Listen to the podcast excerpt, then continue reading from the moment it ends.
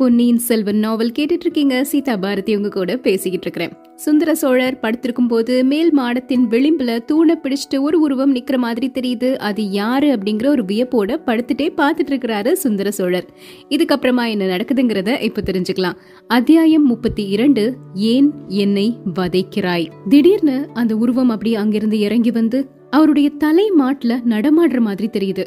ஆனா காலடி சத்தம் ரொம்ப மெதுவா பூனை மாதிரி தோணுது. யார் இது ஒருவேளை மலையம்மான் மகளா இருக்குமா? இல்லனா குந்தவையா இருக்குமா? தாதி பெண்ணா இருக்குமா? நம்ம தூக்கத்தை கலைக்க கூடாதுங்கிறதுக்காக மெதுவா நடக்கிறாங்களா? அப்படின்னு படுத்துட்டே யோசிச்சுட்டு இருக்கிறாரு சுந்தர சோழர். அவரால் வேகமா எந்திரிக்கலாம் முடியாது இல்லையா? அதனால தலைக்கு பின்னாடி யாரோ நடந்து வர்றது புரியுது அவருக்கு. ஆனா யார் அப்படிங்கறது அவருக்கு சரியா தெரியல. யார் அது? அப்படின்னு ஒரு மெதுவான குரல்ல கேக்குறாரு. யார் அது? இப்படி எதிரே வா. அப்படின்னு கொஞ்சம் சத்தமா கூப்பிடுறாரு. திடீர்னு அவருக்கு ஒரு எண்ணம் தோன்றுது. குழப்பமும் திகிலும் உண்டாகுது. ஒருவேளை அவளா இருக்குமோ? இல்லனா அவளுடைய ஆவியா இருக்குமோ? கனவுல வந்த கிராதகி இப்ப நேர்லயும் வந்துட்டாளா? அப்படின்னு யோசிக்கிறாரு. இந்த நேரம் பார்த்து இங்க யாரும் இல்லையே. தாதி பெண்களும் தூங்கிருப்பாங்க ஐயோ எல்லாரும் என்ன இப்படி தனியா விட்டுட்டு போயிட்டாங்க. அந்த பாதகி கரையர் மகளாக இருந்தா என்ன லேஸ்ல விடவே மாட்டாளே. அடி பாவி உண்மையிலே நீயா இருந்தா என் முன்னாடி வந்து தொலை. என்னை எப்படியெல்லாம் வதைக்கணுமோ அப்படியெல்லாம் வதைச்சிட்டு போ. ஏன் பார்க்க முடியாத மாதிரி என்னுடைய தலை மாட்டுல உலாவி என் பிராணனை வாங்கிக்கிட்டு இருக்கிற. முன்னாடி வா. ரத்த பலி கேக்குறதுக்காக வந்திருக்கிறியா? வா. நீ தான் மடியில கத்தி வச்சிருப்பியே. புலி கரடிகளை எல்லாம் கொன்ன அதே கத்தினால என்னையும் கொன்னுட்டு போயிரு. என் பிள்ளைங்களை மட்டும் எதுவும் செஞ்சிடாத நான் செஞ்ச குற்றத்துக்கு என் பிள்ளைங்களை பழி வாங்கிறாத அவங்க உனக்கு எந்த துரோகமும் செய்யலையேடி. நான் தானே உனக்கு துரோகம் செஞ்சேன். கலங்கரை விளக்கத்தின் உச்சியில ஏறி கடல்ல விழுந்து சாகுன்னு நானா உன்னே சொன்னேன். நீயே செஞ்ச அந்த கோரமான காரியத்துக்கு என்னையே வதச்சுக்கிட்டு இருக்கிற. இப்படின்னு சத்தமா பேசிக்கிட்டே இருக்கிறாரு. யாரு பின்னாடி நிக்கிறாங்க அப்படிங்கறது அவருக்கு சரியா தெரியல. கொஞ்ச நேரத்துல அவருக்கு நெஞ்செல்லாம் அடைக்கிற மாதிரி இருந்தது. ஏன்னா அந்த உருவம் அவர் பக்கத்துல வந்து நிக்கிறத அவர் உணர்றாரு. அவ தான் வந்து நிக்கிறா. சந்தேகமே இல்ல. அவளுடைய ஆவிதான் இது. நான் நினைச்ச மாதிரியே என்ன ரத்த பழி வாங்குறதுக்கு தான் இந்த ஆவி வந்திருக்குது. என் நெஞ்சுல கத்தியால குத்தி இப்போ இது கொல்ல போகுது. இல்லனா வெறும் கைனால என் தொண்டையை நெரிச்சு கொல்ல போகுது. என்னமோ எப்படியோ அவ எண்ணம் நிறைவேறட்டும் அப்படின்னு கண்ணை மூடிட்டு படுத்திருக்கிறாரு சுந்தர சோழர். கொஞ்ச நேரம் அப்படியே இருந்தாரு. அவர் எதிர்பார்த்த மாதிரி நெஞ்சில கூறிய கத்தி இறங்கவும் இல்ல. அவர் தொண்டைய ரெண்டு கைகள் வந்து பிடிச்சு நெரிக்கவும் இல்ல. அந்த உருவம் அவர் தலைமாட்டிலிருந்து நகர்ந்து போன மாதிரி அவருக்கு தோணுது. எங்க போனா? மறைஞ்சு போயிட்டாளா? அவ்வளவு சீக்கிரத்துல என்ன விட்டுட்டு போக மாட்டாளே. இந்த அறையில தான் எங்கேயாவது இருப்பா அப்படின்னு திரும்பி திரும்பி பாக்குறாரு. மஞ்சத்துல கீழ்ப்புறத்துல ஊமை ராணி நிக்கிறாங்க அவர் பார்த்துட்டாரு சந்தேகம் இல்ல. அந்த ஊமையின் பேய் தான். தலைவிரி கோலமா வந்து நிக்குது பேய். நெத்தியில வேற ரத்தம் கொட்டிக்கிட்டு இருக்குது. ரத்த பழி வாங்க வந்தேன்னு சொல்லுது போல அப்படின்னு நினைக்கிறாரு. அந்த ரத்தம் ஏன் கொட்டுது அப்படின்னு பார்த்தீங்கன்னா அவங்க அந்த சிற்ப மண்டபத்தில் வரும் பொழுது ராவணன் உருவம் கொண்ட ஒரு சிற்பம் இருந்தது. அதில் அவங்க தலை லேசா இடிச்சிருச்சு அப்படின்னு பார்த்தோம் இல்லையா? அதனால ரத்தம் தலையிலிருந்து நெற்றியிலிருந்து லேசாக வழிஞ்சுக்கிட்டு இருக்குது. தூரத்தில் நின்று இவரையே பார்த்துட்டு இருக்கிறாங்க மந்தாகினி. மந்தாகினியின் ஆவிதான் வந்திருக்குது அப்படின்னு நினைச்சுக்கிட்டு சுந்தர சோழரும் திட்டிக்கிட்டே இருக்கிறாரு. அடி ஊமை பேயே நீ உயிரோட இருந்தப்போ வாய் திறந்து பேசாம என்னை வதச்சுக்கிட்டு இருந்த இப்பவும் என்னை வதைக்கிற எதுக்காக வந்திருக்கிற? சொல்லு. ரத்த பழி வாங்க வந்திருந்தா என்ன பழி வாங்கிட்டு போ. ஏன் சும்மா நிக்கிற? முகத்தை ஏன் இப்படி பரிதாபமா வச்சிட்டு இருக்கிற ஐயோ அழுறியா? என்னால பொறுக்க முடியல. ஏதாவது சொல்றதா இருந்தா சொல்லிரு இல்லனா தொலைஞ்சு போ. ஏதாவது ஒண்ணு சமிக்ஞை பாஷையிலயாவது சொல்லு. நான் புரிஞ்சுக்கிறேன். போக மாட்டியா? ஏன் போக மாட்டேங்கிற? என்னை ஏதாவது செய்யணும் அப்படின்னு தானே நினைச்சுக்கிட்டு இருக்கிற? என்னுடைய அருமை மகனை சின்னஞ்சிறு குழந்தையை காவிரி வெள்ளத்துல அமுக்கி கொல்ல பார்த்தவதான நீ? கடவுள் அருளால உன் எண்ணம் பலிக்கல. இனியும் பலிக்க போறதில்ல. அடி பாதகி இன்னும் எதுக்காக நெஞ்ச பிளக்குற மாதிரி என்னையே பாத்துட்டு இருக்கிற போ போக மாட்டியா? போக மாட்டியா? இப்போ உன்னை என்ன பண்றேன் பாரு. உன்னை எப்படி போக வைக்கிறேன் பாரு அப்படின்னு சொல்லிட்டு கையில ஏதாவது ஒரு பொருள் தட்டுப்படுதான்னு படுத்துட்டு இருந்தே பாக்குறாரு சுந்தர சோழர். அப்ப அவர் பக்கத்துல அவர் கைகளுக்கு தட்டுப்பட்ட பொருள் என்ன அப்படின்னா ஒரு அகல் விளக்கு. அந்த விளக்கை எடுத்து தூரத்துல தெரிஞ்ச மந்தாகினியின் முகத்துல அப்படியே வீசிட்டாரு. ஆனா நல்ல வேளையா அந்த விளக்கு அவங்களுக்கு முன்னாடி கொஞ்ச தூரத்திலே விழுந்துருச்சு. டனாருங்கிற ஒரு ஒலி மட்டும் கேட்டது. மந்தாகினி பயந்து ஒரு ஓல குரல் எழுப்புறாங்க. சுந்தர சோழரின் மனதுல முதன் முதலா ஒரு சந்தேகம் வருது. இது மந்தாகினியின் ஆவி உருவமா? அவள் உருவத்துல இருக்கக்கூடிய இன்னொரு பெண்ணா? அவளுடன் பிறந்த ரெட்டை சகோதரியா? இல்லனா ஒருவேளை அவளே தானா அவ சாகலையா? இன்னும் உயிரோடு இருக்காளா? அப்போ நான் நினைச்சதெல்லாம் தப்பா? அப்படின்னு குழம்பிக்கிட்டு படுத்துட்டு இருக்கிறாரு சுந்தர சோழர். பெண்ணே நீ கரையர் மகள் மந்தாகினியா?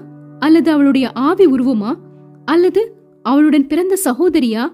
நில்லு சொல்லிட்டு போ. உண்மையை சொல்லிட்டு போ அப்படின்னு பெரும் குரல்ல சொல்லிட்டு இருக்கும்போது அவர் போட்ட அந்த விளக்கின் சத்தம் கேட்டு பக்கத்து அறையிலிருந்து எல்லாரும் வேக வேகமா ஓடி வராங்க. அவருடைய மனைவி வானமாதேவி அப்புறம் குந்தவை வானதி முதன் மந்திரி ஆழ்வார்க்கடியான் பூங்குழலி எல்லாருமே இப்போ அந்த இடத்துக்கு வந்துட்டாங்க. எல்லாரும் வர சத்தம் கேட்ட உடனே மந்தாகினி அங்கிருந்து வேகமா ஓடி தப்பிக்கிறதுக்காக முயற்சி செய்கிறாங்க அவளை பிடிச்சு நிறுத்துங்க அப்படின்னு சுந்தர சோழர் சொல்றாரு. உடனே முதன் மந்திரி அதை ஆழ்வார்க்கடியான் கிட்டயும் சொல்றாரு. ஆழ்வார்க்கடியான் வேகமா போய் அவங்க போறதுக்கு இருந்த அந்த கதவை சாத்திடுறாரு. இப்போ எங்க போறதுன்னு தெரியாம ஒரு மாதிரி பரிதவிச்சு போய் நிக்கிறாங்க ஊமை ராணி குந்தவை ஊமை ராணிய பார்த்துட்டு அவங்க நெத்தியில வடிஞ்ச அந்த காயத்தை பார்த்து அப்பா கிட்ட கேக்குறாங்க பெரியம்மா மேல நீங்க தான் விளக்கு எடுத்து வீசுனீங்களா? அப்படின்னு. ஆம் மகளே அந்த பேய் என்ன பார்த்த பார்வை என்னால சகிக்க முடியல. அதான் விளக்கு எடுத்து வீசினேன். அப்பா பேயும் இல்ல ஆவியும் இல்ல. உயிரோடு இருக்கக்கூடிய பெண் தான். பெரியம்மா சாகவே இல்ல. முதன் மந்திரி கிட்ட கேளுங்க எல்லாத்தையும் சொல்லுவாரு அப்படின்னு குந்தவை சொல்லிட்டு மந்தாகினி நிக்கிற இடத்த நோக்கி போறாங்க. பூங்குழலியும் அந்த இடத்த நோக்கி போறாங்க. மகளே அவகிட்ட போகாத. அந்த ராட்சசி உன்னை ஏதாவது செஞ்சிருவா அப்படின்னு சுந்தர சோழர் சொல்லிட்டே குந்தவையை தடுக்கிறதுக்காக படுக்கையில இருந்து பரபரப்போட எந்திரிக்கிறாரு. பிரபு கொஞ்சம் பொறுங்கள். உங்க மகளுக்கு எந்த அபாயமும் ஏற்படாது அப்படின்னு அவருடைய மனைவி வானமாதேவி சொல்றாங்க. அத்தியாயம் முப்பத்தி மூன்று சோழர் குல தெய்வம். குந்தவை பக்கத்துல வந்து மந்தாகினிய ஒரு நிமிஷம் பார்த்துட்டே இருக்கிறாங்க. அப்புறம் யாருமே எதிர்பார்க்காத நேரத்துல மந்தாகினியின் கால்ல சாஷ்டாங்கமா விழுந்துட்டாங்க குந்தவை. மந்தாகினி குனிஞ்சு அவங்கள அப்படியே கட்டி அணைச்சுக்கிறாங்க. அவங்கள மெதுவா தோளோட தோல் சேர்த்து தன்னோட தந்தை கிட்ட கூட்டிட்டு வர்றாங்க குந்தவை. அவங்க நெத்தியில இருந்த அந்த காயத்தை பார்த்து சுந்தர சோழரின் மனைவி வானமாதேவி கேக்குறாங்க சுவாமி நீங்க தான் விளக்கு எரிஞ்சு காயப்படுத்தினீங்களா? என்ன காரியம் செஞ்சீங்க? அப்படின்னு மலையமான் மகளே நீ கூட இவ மேல பரிதாபப்படுறியே இவ யாருன்னு உனக்கு தெரியுமா? அப்படின்னு கேக்குறாரு சுந்தர சோழர். தெரியும் சுவாமி இவர் என்னுடைய குல தெய்வம் சோழர் குலத்துக்கே தெய்வம். என்னுடைய அருமை மகன் காவேரியில மூழ்கி போகாம காப்பாற்றி கொடுத்த தெய்வம் இல்லையா? அப்படிங்கிறாங்க. ஆஹா நீ கூட அப்படி நம்புறியா? குந்தவை அப்படி உன்கிட்ட சொன்னாளா? இல்ல நான் கண்ணால பார்த்தேனே குந்தவையும் அப்ப குழந்தை தானே? அவளுக்கு என்ன தெரியும்? அருள்மொழிய காப்பாத்தினது மட்டும் இல்ல சோழ நாட்டுக்கு உங்க உயிரை காப்பாற்றி கொடுத்த தெய்வமும் இவங்க தானே? நீங்க பூதத்தீவுல காட்டுல கரடிக்கு இரையாகாமல் காப்பாற்றிய தெய்வம் இவங்க தானே? அப்படிங்கிறாங்க வானமாதேவி. கடவுளே அது கூட உனக்கு தெரியுமா? இவ இத்தனை நாள் உயிரோட இருக்கிறாங்கிறதும் உனக்கு தெரியுமா? கொஞ்ச காலமா தெரியும். தெரிஞ்சதுல இருந்தே அவங்கள எப்படியாவது இங்க அழைச்சிட்டு வரணும் அப்படின்னு முதன் மந்திரி கிட்ட சொல்லி முயற்சி செஞ்சுட்டே இருந்தேன். அனிருத்தரே மகாராணி சொல்றதுல என்ன? இவ இத்தனை நாள் உயிரோட இருக்கிறாளா? இவ இறந்துட்டா அப்படின்னு தானே நீங்க சொன்னீங்க. அதெல்லாம் பொய்யா? அப்போ இவளுடைய ஆவி வந்து என்ன சுத்துது அப்படின்னு நான் நினைச்சிட்டு இருந்ததெல்லாம் பிரம்மையா? ஏற்கனவே எனக்கு அறிவு குழம்பி இருக்குது. எல்லாருமா சேர்ந்து என்ன முழு பைத்தியமாக்கிறாதீங்க அப்படிங்கிறாரு சக்கரவர்த்தி. பிரபு இவர் கரையர் மகள் அப்படிங்கிறது உண்மைதான். இவங்க இறந்து போகல அப்படிங்கிறது உண்மைதான்.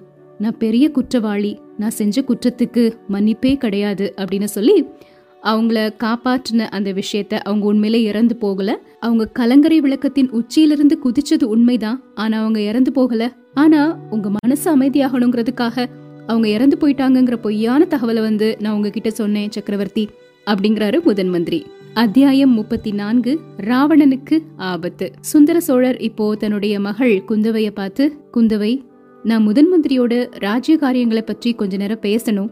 நீங்க போய் உங்க காரியங்களை பாருங்க. போகும்போது இதையும் அழைச்சிட்டு போங்க. உன் அம்மா மட்டும் கொஞ்ச நேரம் இங்கேயே இருக்கட்டும் அப்படிங்கிறாரு. சக்கரவர்த்தி இதையும் அப்படின்னு குறிப்பிட்டது மந்தாகினியை தான். அப்படி குறிப்பிட்டதுல இருந்து அவளுடைய விஷயத்துல அவர் ரொம்ப ஒரு அருவறுப்போடு இருக்கிறாரு அப்படிங்கிறது எல்லாருக்குமே புரிஞ்சுது. குந்தவை கொஞ்சம் ஏமாற்றத்தோட சக்கரவர்த்தியை பார்க்குறாங்க. இவ இங்க நிக்கிறத என்னால சகிக்கவே முடியல அப்படின்னு முகத்தை ஒரு மாதிரி கோணலா வச்சுட்டு சொல்றாரு சக்கரவர்த்தி. குந்தவை திரும்பவும் ஏமாற்றத்தோட மந்தாகினி கையை பிடிச்சு அழைச்சிட்டு போறாங்க. அப்போ அவங்க அம்மா வானமாதேவி வந்து குந்தவை பக்கத்துல மகளே இவ இப்ப பாக்குறதுக்கு எப்படி இருக்கா? பார்க்க சகிக்காம தானே இருக்கா? அப்பா கிட்ட வருத்தப்படுறதுல என்ன பிரயோஜனம்? உன்னுடைய அலங்கார கலை திறமையெல்லாம் காட்டி இவளை நல்லா அழகாக்கு பார்க்கலாம் அப்படின்னு சொல்றாங்க. குந்தவைக்கு இப்ப மகிழ்ச்சி ஆகிருச்சு சரி அப்படின்னு சொல்லி மந்தாகினிய அழைச்சிட்டு போறாங்க. சுந்தர சோழர் முதன் மந்திரியையும் மலையமான் மகள் வானமாதேவியையும் பார்த்து கேக்குறாரு நீங்க ரெண்டு பேரும் சேர்ந்து எதுக்காக இந்த காரியத்தை செஞ்சீங்க? இதனால எனக்கு சந்தோஷம் கிடைக்கும்னு நினைச்சீங்களா? இவ்ளோ கஷ்டப்பட்டு கோடிக்கரையில இருந்து இந்த காட்டுமராண்டி ஜென்மத்தை பிடிச்சிட்டு வந்திருக்கீங்க. முதன் மந்திரி சொல்லுங்க எதுக்காக இவ்ளோ கஷ்டப்பட்டு கோடிக்கரையில இருந்து இந்த காட்டுமராண்டி ஜென்மத்தை பிடிச்சிட்டு வந்தீங்க? அப்படின்னு கேக்குறாரு. முதன் மந்திரி அனிருத்தர் உணர்ச்சி வசப்பட்டு "அஹ், ஐயா ஒரு தடவை செஞ்ச பிழைய திரும்ப செய்ய மாட்டேன். உங்ககிட்ட இருந்து எந்த காரியத்தையும் மறைச்சு வைக்கவும் மாட்டேன். உங்களால ஒரு பெண் கடல்ல விழுந்து இறந்து போயிட்டதா நீங்க மனசு வேதனைப்பட்டுட்டு இருக்கீங்கன்னு கேள்விப்பட்டேன். அந்த சம்பவத்தை நீங்க மறந்துட்டீங்க அப்படின்னு தான் நினைச்சிட்டு இருந்தேன். ஆனா நாளாக ஆக அந்த நினைவு உங்க மனசுல வந்து உங்களை ரொம்ப வேதனைப்படுத்திட்டு இருந்துச்சு. தூக்கத்துல நீங்க அதை பற்றி கனவு கண்டு பலமுறை ஓலமிட்டதா மகாராணியும் சொன்னாங்க. அதனால உங்களை விட மலையமான் மகள் அதிக வேதனை அடைஞ்சாங்க. கொஞ்ச நாளைக்கு முன்னாடி இதுக்கு என்ன பண்ணலாம் அப்படின்னு யோசனை கேட்டாங்க. அதனால தான் நாங்க ரெண்டு பேரும் முயற்சி செஞ்சு இப்படி இவங்களை உங்ககிட்ட கூட்டிட்டு வரலாம் அப்படின்னு நினைச்சோம். இறந்து போனதா நினைச்சு நீங்க வருந்திட்டு இருந்த பெண்மணி உங்க கண் முன்னாடியே வந்து நிற்கும் போது உங்க மனசுல இருக்கக்கூடிய குழப்பம் எல்லாமே போயிருமே. அதனால நீங்க உடல் நலமும் மனநலமும் பெற்றுருவீங்கன்னு நினைச்சோம். அதனால தான் இந்த காரியத்தை செஞ்சோம் அப்படின்னு சொல்றாரு முதன் மந்திரி. இவ்வளோ நாளும் இவ பேயா என்ன சுத்திக்கிட்டு இருந்தா. கனவுல வந்து கஷ்டப்படுத்திட்டு இருந்தா. பேய்க்கு பதிலா இப்ப பிச்சிய கொண்டு வந்து என் முன்னாடி நிறுத்தியிருக்கீங்க. இது எனக்கு மகிழ்ச்சி தரும்னு நினைக்கிறீங்களா? ஒரு நாளும் இல்லை. முன்னாடியே என்கிட்ட சொல்லியிருந்தீங்கன்னா இவளை இங்க அழைச்சிட்டு வரக்கூடிய இந்த யோசனைய கண்டிப்பா நிராகரிச்சிருப்பேன். சரி போனது போகட்டும். ஏதோ செஞ்சுட்டீங்க. கஷ்டப்பட்டு இந்த பைத்தியக்காரி இங்க கூட்டிட்டு வந்துட்டீங்க. திருப்பி இவளை அங்கேயே கொண்டு போய் விட்டுருங்க. இவளை பார்க்கவே எனக்கு பிடிக்கல அப்படின்னு சொல்றாரு சுந்தர சோழர். இத கேட்ட உடனே சக்கரவர்த்தினி அவருடைய மனைவி சொல்றாங்க சுவாமி இங்க இருந்து அவங்கள திரும்பி போக சொல்ற மாதிரி எனக்கு உத்தேசமே இல்ல. இந்த அரண்மனையில அவங்க ஏன் கூட தான் தங்கியிருப்பாங்க? எனக்கு முன்னாடி பிறந்த அக்கா மாதிரி பாவிச்சு அவங்கள போற்றி பூஜித்து வருவேன் அப்படிங்கிறாங்க. சுந்தர சோழர் அவரோட மனைவிய பார்த்து தேவி காட்டுல இருக்கக்கூடிய அந்த ஊமை பிசாச அந்த பைத்தியக்காரிய அரண்மனையில கொண்டு வந்து வச்சு உனக்கு என் மேல இருக்கக்கூடிய பக்திய காட்டணும்னு அவசியமே இல்ல. மலையமான் மகளே இத கேளு. முதன் மந்திரி நீங்களும் நல்லா கேளுங்க. எப்பவும் ஒரு காலத்துல ஒரு தீவுல நான் தன்னந்தனியா தங்கி இருக்கும்போது இந்த ஊம பிசாச பார்த்தேன். அப்போ அவகிட்ட பிரியம் கொண்டதெல்லாம் உண்மைதான். நான் இல்லன்னு சொல்லல. ஆனா அதுக்காக இப்பவும் இவளையே நினைச்சு ஏங்கி தவிச்சுக்கிட்டு இருக்கிறதா நீங்க நினைச்சீங்கன்னா அது பெரிய தவறு. அப்போ அவ மேல எனக்கு ஏற்பட்டிருந்த பிரியத்துக்கு எவ்வளவோ காரணம் இருந்தது. அந்த பிரியம் இந்த இருபத்தி ஐந்து வருட காலத்துல முற்றிலும் மாறி ஒரு அருவருப்பா உருவெடுத்துருச்சு. கனவுலையும் நினைவுலையும் அவ்வளோ கஷ்டப்படுத்தி இருக்கிறா இவ. இவ இந்த அரண்மனையில் இருக்கிறா அப்படிங்கிற எண்ணத்தையே என்னால சகிக்க முடியல. உடனே இவளை இங்கிருந்து அனுப்பிட்டு மறு காரியம் பாருங்க. சுந்தர சோழரின் அந்த கொடிய வார்த்தைகள் அவங்களுக்கு ஒரு ஏமாற்றத்தையும் வெறுப்பையும் கோவத்தையும் உண்டாக்குச்சு. இவ்ளோ நேரம் பேசினதெல்லாம் விட மேலா? சி இந்த ஊமை பைத்தியக்காரி இப்ப இந்த உலகத்துல உயிரோட இல்லன்னா என்னதான் கஷ்டம்? கடல்ல விழுந்தால அப்படி உண்மையாவே செத்து தொலைச்சிருக்க கூடாதா? எந்த பரம முட்டாள் மெனக்கெட்டு இவளை காப்பாத்தினானோ? அப்படின்னு கோவத்துல கத்துறாரு. மலையமான் மகள் அவருடைய மனைவி வானமாதேவிக்கு பொறுக்கவே முடியல. சுவாமி உங்க வாயால் அப்படி சொல்லாதீங்க. பாவம். நன்றி மறந்து போறது எவ்வளவு பெரிய பாவம்னு பெரியவர்கள் எத்தனையோ பேர் சொல்லியிருக்காங்கல்ல? உங்க உயிரை இந்த பெண் காப்பாத்தி இருக்கறா அத வேணா மறந்துருங்க. ஆனா நம்ம அருமை குமாரன் அருள்மொழிவர்மனை இவள் காப்பாற்றியத மறக்கலாமா? நீங்க மறந்தாலும் நான் மறக்க முடியாது. பதினாலு ஜென்மத்துக்கும் இந்த தெய்வ மகளுக்கு நான் நன்றி கடன் பட்டிருப்பேன் அப்படிங்கிறாங்க. தேவி அந்த கதையை மறுபடியுமா சொல்ற? அப்படின்னு சொல்லிட்டு சுந்தர சோழர் பேசுறாரு. அதுக்குள்ள அவருடைய மனைவி குறுக்கிட்டு கதை இல்ல சுவாமி. அருள்மொழியே என்கிட்ட சொல்லியிருக்கிறான் காவேரி வெள்ளத்திலிருந்து என்னை காப்பாற்றிய தேவிதான் ஈழத்தீவுலையும் நிறைய முறை என்னை காப்பாற்ற வந்ததா சொன்னான் நல்ல வேளையா அவன் நாகப்பட்டினத்துல வந்து சுகமா இருக்கிறான். அவனை அழைச்சிட்டு வர சொல்லுங்க. அவனே எல்லா விஷயத்தையும் உங்ககிட்ட நேர்ல சொல்லுவான் அப்படிங்கிறாங்க வானமாதேவி. இப்படி சொல்லிட்டு வானமாதேவி அங்கிருந்து மெதுவா எந்திரிச்சு மந்தாகினி என்ன செய்யறாங்கிறத பாக்குறதுக்காக போறாங்க. முதன் மந்திரியும் சுந்தர சோழரும் தொடர்ந்து பேசிக்கிட்டே இருக்கிறாங்க. அந்த புறத்தை வந்து அடையறாங்க வானமாதேவி. அங்க குந்தவை வானதி பூங்குழலி எல்லாருமே இருக்கிறாங்க. ஆனா எல்லாரும் ஒரு மாதிரி கலக்கத்தோட உட்கார்ந்துருக்கிறாங்க. பக்கத்துல ஊமை ராணிய காணும். மகாராணி என்னாச்சு? அப்படின்னு கேக்குறாங்க. குந்தவை சொல்றாங்க அம்மா உங்க கட்டளையை நிறைவேற்றுறது சுலபமான காரியமா இல்ல. ஆனாலும் நாங்க மூணு பேரும் சேர்ந்து வற்புறுத்தி மந்தாகினி தேவிய குளிப்பாட்டி புதிய ஆடைகள் எல்லாம் அணிவிச்சோம். வானதி அவங்களுடைய கூந்தலை வாரி முடிஞ்சு அழகான சிகை அலங்காரம் செஞ்சாங்க. பூங்குழலி பூ தொடுத்து அந்த பூக்கள் எல்லாம் அதுல வச்சு விடுறதுக்கு தயாரா இருந்தாங்க. நான் ஆபரணங்களை எடுத்துட்டு இருந்தேன். ஆபரணங்கள் எல்லாம் எடுத்துட்டு இருக்கும்போது வானதியின் கூச்சல் கேட்டது. திரும்பி பார்த்தா மந்தாகினிய காணும். கூந்தலை வாரி முடிச்ச உடனே திடீர்னு திமிரிக்கிட்டு ஓடி போயிட்டாங்களாம். பக்கத்து அறைகள்ல கூட தேடி பார்த்தோம். காணவே இல்ல. இன்னமும் தேடிக்கிட்டு இருக்கிறோம் அப்படிங்கிறாங்க. வானமாதேவி கேக்குறாங்க அலங்காரம் செஞ்சீங்களே அப்போ அவங்களுக்கு எதிரில் கண்ணாடி இருந்ததா? அப்படின்னு. ஆமாமா கொஞ்ச தூரம் தள்ளி இருந்தது அப்படிங்கிறாங்க வானதி. அவங்களுடைய அலங்கரித்த உருவத்தை தற்செயலா கண்ணாடியில பாத்திருப்பாங்க அது அவங்களுக்கு வெட்கத்தை உண்டாக்கியிருக்கும். அதனால எங்கேயாவது ஓடி ஒளிஞ்சிருப்பாங்க. இன்னும் நல்லா தேடி பாருங்க. ஒருவேளை அந்த புறத்து பூங்கால போய் ஒளிஞ்சிட்டு இருந்தாலும் இருப்பாங்க. மதில் ஏறி குதிக்கிறது ஜன்னல் வழியா குதிக்கிறது இந்த மாதிரி காரியங்கள் தான் அவங்களுக்கு வழக்கமானதாகிருச்சே அப்படின்னு சொல்றாங்க சக்கரவர்த்தினி வானமாதேவி. எல்லாரும் நந்தவனத்துல போய் தேடி பாக்குறாங்க. அங்கேயும் ஊமை ராணி இல்ல. அவங்களுடைய கவலை ரொம்ப அதிகமாகிருச்சு. என்ன பண்ணலாம்? முதன் மந்திரி கேட்டா என்ன சொல்றது? அப்படின்னு யோசிச்சுட்டு இருக்கும்போது திடீர்னு டனார் டனார்னு ஒரு சத்தம் கேக்குற மாதிரி இருந்தது. ஒரு கருங்கல்ல இரும்பு உளினால ஓங்கி அடிக்கிற மாதிரி ஓசை. அந்த ஓசை எங்கிருந்து வருது? அப்படின்னு பார்த்துட்டே அந்த இடத்த நோக்கி எல்லாரும் போறாங்க. அந்த சத்தம் எங்கிருந்து வந்துச்சுன்னு பாத்தீங்கன்னா சிற்ப மண்டபம் பார்த்தோம் இல்லையா? அங்கிருந்து தான் வந்தது. அங்கு பத்து தலை ராவணன் தன்னுடைய இருபது கைகள்னாலையும் கைலாச மலையை தூக்கி வச்சிருக்கிற மாதிரி ஒரு சிற்பம் இருந்துச்சு இல்லையா? அந்த கைலாச மலை சிற்பத்துக்கு பக்கத்துல வந்து நின்று கையில ஒரு நீண்ட பிடியுள்ள கத்திய வச்சுட்டு ஓங்கி அந்த ராவணனுடைய கைகளை அடிச்சுக்கிட்டே இருக்கிறாங்க மந்தாகினி. ரொம்ப உறுதியான கல்லினால் செய்யப்பட்ட சிற்பம். அதனால அந்த தாக்குதலுக்கு எந்த விதத்திலையும் அசைஞ்சு கொடுக்காம நின்றுட்டே இருக்குது. ஆனாலும் சீக்கிரத்துல அந்த சிலைக்கு ஆபத்து வந்துடலாம் அப்படிங்கிற நிலைமை தான் இருந்தது.